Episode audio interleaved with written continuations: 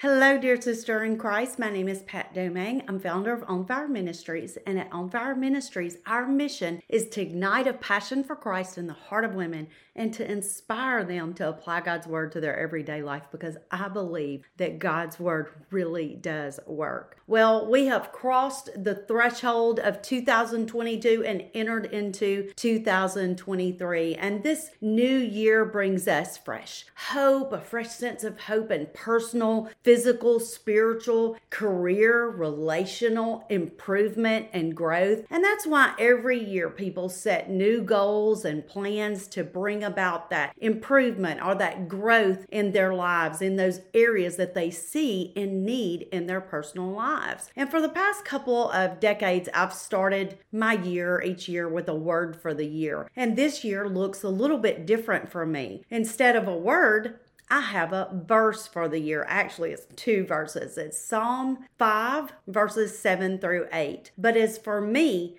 I will come into your house in the multitude of your mercy. In fear of you, I will worship toward your holy temple. Lead me, O Lord, in your righteousness because of my enemies. Make your way straight before my face. Now, I want 2023 to be a year of coming into God's house, covered and surrounded and aware of the multitude of his mercy towards me. I want to revere and to worship Him beyond anything in my past experience of worshiping Him. And I desperately need Him to lead me in righteousness and to make my way straight before Him. So, what about you? Would you want to join me this year in using that as your verse of the year instead of a word of the year? Maybe having a verse of the year. You see, I am convinced that there is something so much more powerful when we do things together as the body of Christ. Christ. There is power in agreement, there's power in unity, there's power in our prayers, and there is power in seeking God according to his will. All of that is in scripture. And so, if you want to join me this year in 2023 in seeking God for a Psalm 5, 7 through 8 anointed kind of year, write this verse down. Write it on an index cards. If you know me, you know I like index cards. I have scriptures written all over index cards all over the place. Another thing you can do is write it in a prayer journal where you look at it daily. You daily read it,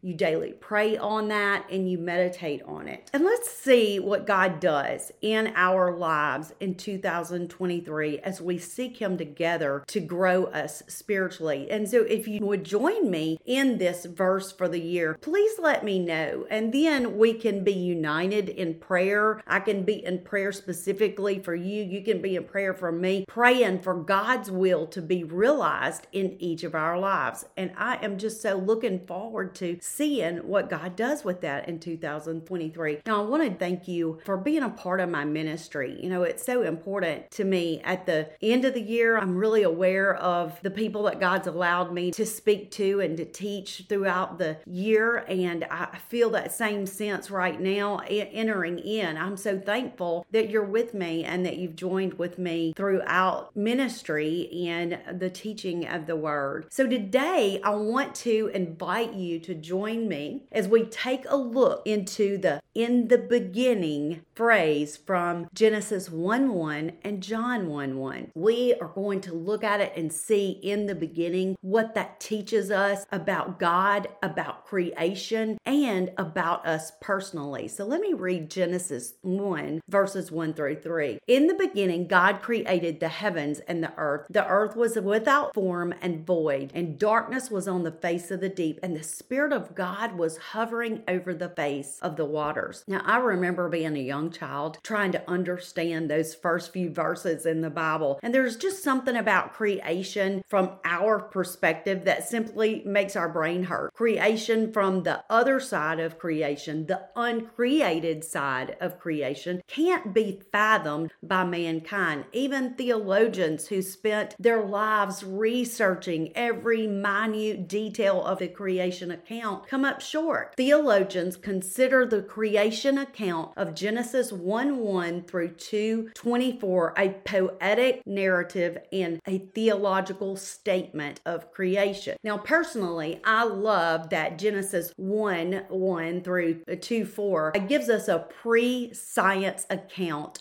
of creation. Before there were scientists, there was God who created everything that scientists would devote their lives to discovering the scientific laws behind that God Himself created. So let's back up to those first three words in the Bible in the beginning and let's do our own investigation. In the beginning, in the original Hebrew language, is actually translated as one word. And in the Greek translation, in the Septuagint, that term is translated Genesis. So, what does in the beginning tell us? This little phrase points out the fact that just as there is a beginning, there is also an end. It tells us that there is a connection to the end. In the beginning is the first inference of an eschatological reality. With the reality of a beginning and an end, we want to then answer the question who was there in the beginning? Beginning. Now, the fourth word in Genesis 1 1 tells us the answer in the beginning, God. The Hebrew term for God that's used there in Genesis 1 1 is Elohim, which is the plural form of the general name for God. Theologically, we consider this to be the first inference of the Trinity. And yes, I know that term Trinity isn't in the Bible, but a missing term used by humans to try and fathom God does not point to a missing Trinity. The triune God reveals himself throughout the pages of Scripture. The Apostle John began his gospel with those same words that explain the creation account. In the beginning was the Word, and the Word was with God, and the Word was God. He was in the beginning with God. Now, Genesis 1 1 and John 1 1 through 2 show us the eternalness of God, that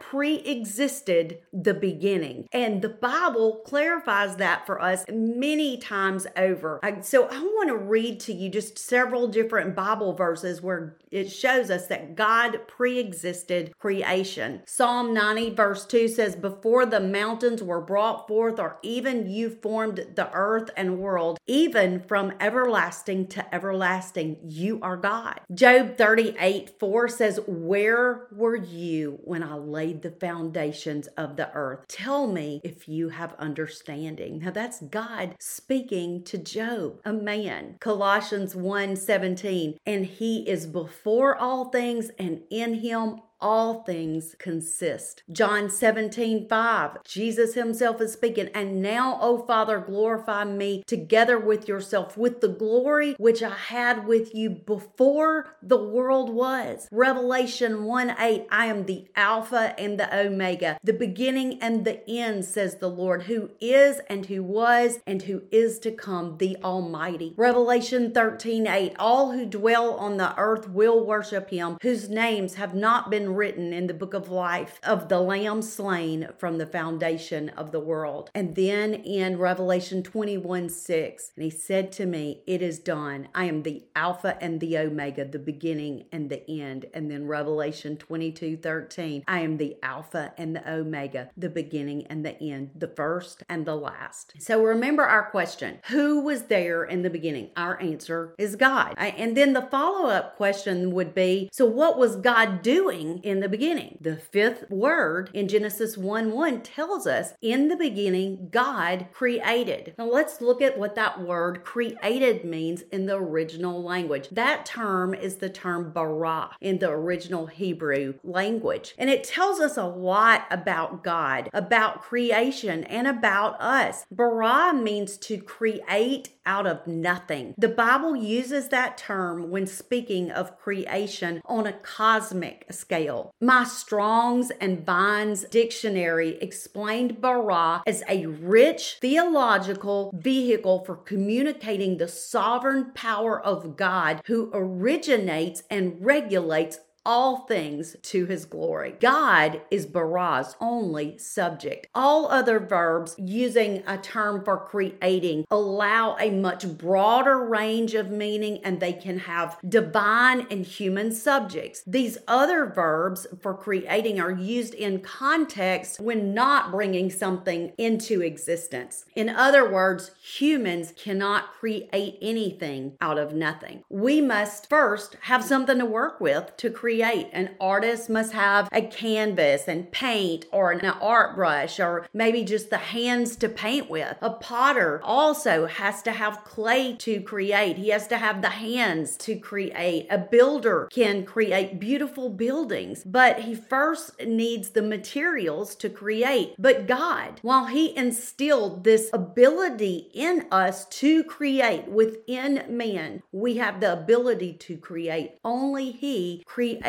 out of nothing. Now, I want us to shift from the Old Testament to the New Testament and look at the term ktizo. That is a term very parallel to the term bara in the Old Testament. This word ktizo means to create, and it is always and only connecting to an act of God. Ktizo is used in Colossians 1, Colossians 1:16 says, For by him all things created. That term is ktizo, that are in heaven and that are in earth, visible and invisible, whether they be thrones or dominions or principalities or powers, all things were created, ktizo, by him and for him. Colossians 1:16 says that God created all things, which speaks of God creating corporately. Now, once we establish in our heart and our mind that God was, is, and always will be the only creator of all things out of nothing, we then look to what this means to us personally. So, what does it mean to us personally? Ephesians 2:10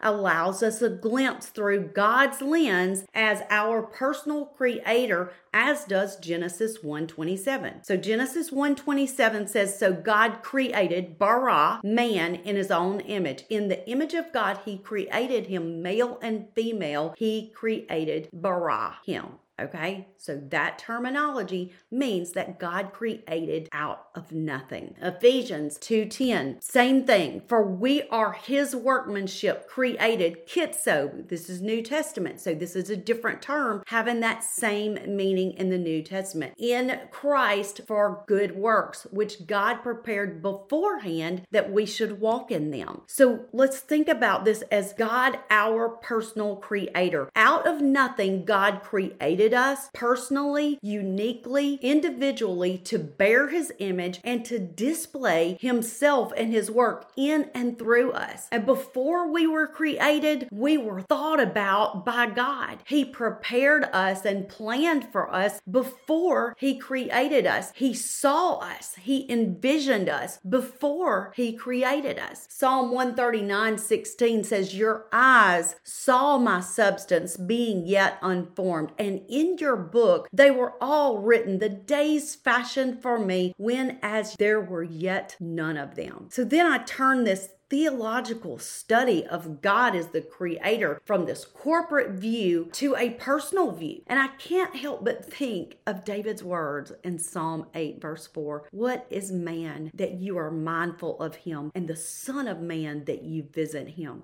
God knew who we would be, He knew what we would do, where we would fail, He knew how we would pain Him and others, He knew how hard we would aspire to live life apart from His word, apart from His will, from His control and His ways, and yet He still chose to create us. He longed for a relationship with us before creation, at creation, and post creation. And while we would fail Him, he would not fail us, but instead, He made a way for us through the Lamb slain from the foundation of the world. So I want to encourage you to take some time this week to focus on God as your creator. Read and meditate on Psalm 139 so that you can see the marvelous work of God that He did in creating you. And I want to finish today with a prayer based out of Psalm 139 29, verses 13 through 16. Precious Heavenly Daddy, thank you for forming me and covering me in my mother's womb. I praise you that I am fearfully and wonderfully made. Marvelous are your works, and that my soul knows very well. Thank you that even the tiniest frame in a mother's womb is not hidden from you. You see even the tiniest of embryos, then you skillfully form and shape them. You know their days before their first breath.